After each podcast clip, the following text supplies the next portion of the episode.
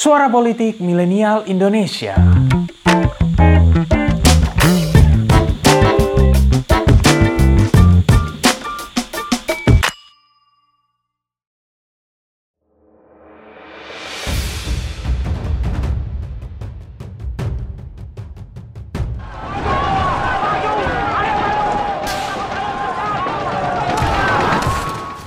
Gugur sebagai bunga bangsa pada 1946 di usia yang baru menginjak 21 tahun, nama Subianto Joyo Hadikusumo akan semakin harum dan abadi jika sang keponakan Prabowo Subianto berhasil memenangkan kontestasi elektoral 2024 dan menjadi Presiden ke-8 Republik Indonesia. Ya, Letnan 1 Subianto Joyo Hadikusumo, adik Sumitro Joyo Hadikusumo, merupakan seorang perwira tentara Republik Indonesia atau TRI yang gugur dalam pertempuran Lengkong pada 25 Januari 1946. Sumitro juga dihadapkan pada duka mendalam saat adik bungsunya Sujono Joyo Hadikusumo yang merupakan kadet Akademi Militer Tangerang turut gugur dalam pertempuran yang sama. Sumitro kemudian mengabadikan nama adiknya di belakang nama sang anak, yakni Prabowo Subianto Joyo Hadikusumo yang lahir pada 17 Oktober 1951 dan Hasim Sujono Joyo Hadikusumo yang lahir pada 5 Juni 1954. Lalu, seperti apa kisah Subianto Joyo Hadikusumo sebenarnya?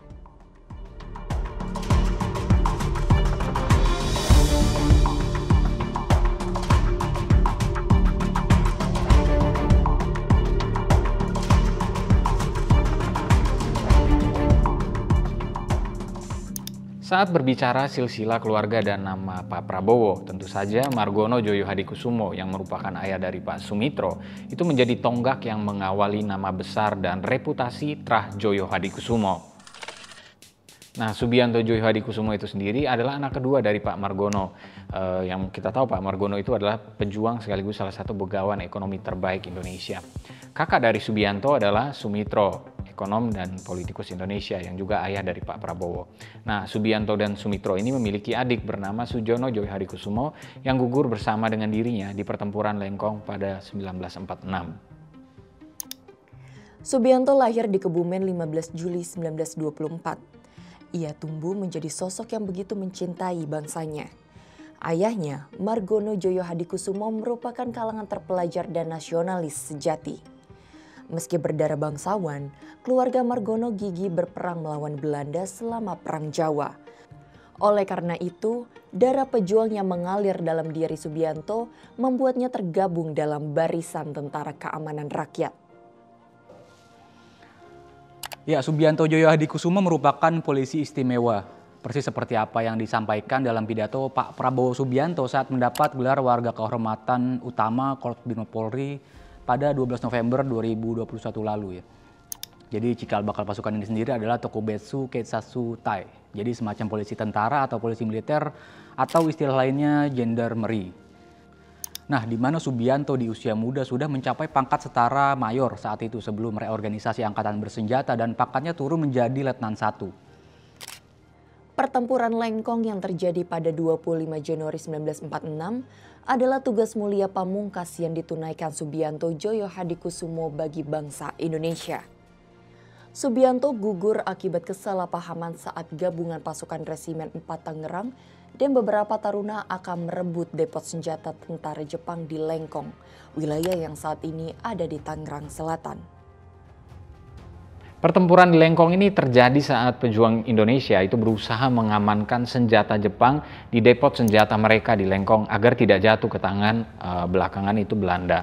Saat itu Belanda dikabarkan telah tiba kembali untuk menduduki Indonesia pasca Jepang menyerah kepada sekutu. Nah, ada empat perwira di operasi dan pertempuran itu, yakni Mayor Dan Mogot, kemudian Mayor Wibowo, Letu Subianto Joy Hadikusumo, dan Letu Sutopo. Pasukan itu juga diperkuat oleh 70 kadet atau taruna Akademi Militer Tangerang dan beberapa tentara Gurkha.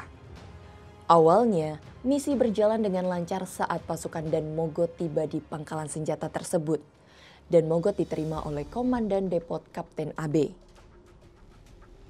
Nah, jadi saat itu pasukan Jepang cukup kooperatif awalnya untuk menyerah dan menyerahkan senjata mereka. Kemudian kekacauan terjadi saat letupan senjata meletus. Jadi informasi mencatat tentara Gurkha yang penasaran dengan senjata Jepang tanpa sengaja menarik pelatuk yang berujung pada kesalahpahaman dan membuat pasukan Jepang mengambil kembali senjata yang belum sempat dimuat ke dalam truknya pasukan Mayor Daan Mogot. Kekacauan yang berujung pada pertempuran tak seimbang itu berlangsung begitu dramatis. Di antara para perwira hanya Mayor Wibowo yang selamat. Sementara 33 kadet dan 3 perwira gugur termasuk Subianto Joyo Hadikusumo dan sang adik Sojono Joyo Hadikusumo. Sisanya ada yang berhasil melarikan diri maupun ditawan Jepang. Subianto bersama para perwira dan taruna yang gugur dalam pertempuran Lengkong dimakamkan di Taman Makam Pahlawan Taruna, Kota Tangerang. Sementara itu, sebuah monumen juga dibangun di lokasi pertempuran di Lengkong di Serpong Utara, Tangerang Selatan. Semasa masih hidup, Margono Joyo Hadikusuma itu selalu memasang tenda militer milik Subianto dan terus merawat ransel, helm, seragam, dan sepatu Lars milik Subianto. Ini sebagaimana diceritakan oleh eh, Prabowo Subianto sendiri dalam buku kepemimpinan militer. Nah, tanpa bahasa eksplisit, eh, Prabowo itu mengisahkan betapa sang kakek Margono Joyo Hadikusumo itu begitu mencintai dan menghormati pengorbanan putra-putranya yang gugur demi kemerdekaan dan kehormatan bangsa Indonesia. Jadi ada sajak menarik ya dari uh, Subianto Joyo Hadikusumo ini. Bunyinya, kita tidak sendirian, beribu-ribu orang bergantung kepada kita. Rakyat yang tak pernah kita kenal, rakyat yang mungkin tak akan pernah kita kenal, tetapi apa yang kita lakukan sekarang akan menentukan apa yang terjadi kepada mereka. Jadi begitu sajak Letu Subianto Joyo Kusumo di saku yang dia gunakan saat gugur di pertempuran Lengkong. Ya. Dan itu merupakan penggalan puisi karya Henriette Roland Holst yang tertulis dalam bahasa Belanda. Tentu tidak mudah saat membawa nama besar Subianto dan Joyo Hadikusumo di belakang namanya. Kini, Prabowo di tengah perjuangan lain untuk membawa nama tersebut ke istana sebagai pemimpin bangsa melalui pemilu 2024 nanti.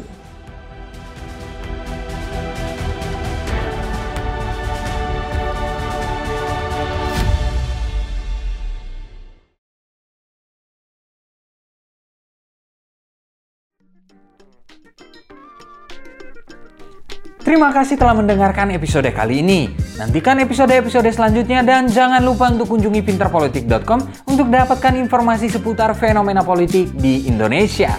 See you next time and bye-bye.